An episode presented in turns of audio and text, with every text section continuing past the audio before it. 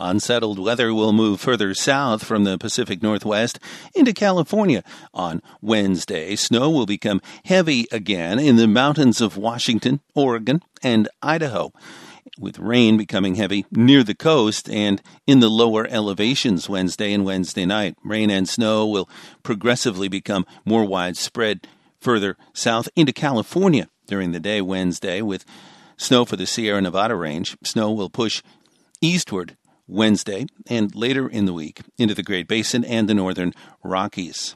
It'll be a dry and quiet day for the middle of the nation Wednesday. Rain will track from Florida up the East Coast Wednesday before that East Coast storm moves further out into the Atlantic. A little snow for Maine and northern New England Wednesday. Some mixed precipitation for cities like Hartford, Providence, and Boston. That's your national weather forecast. I'm Mike Ellis, NBC News Radio.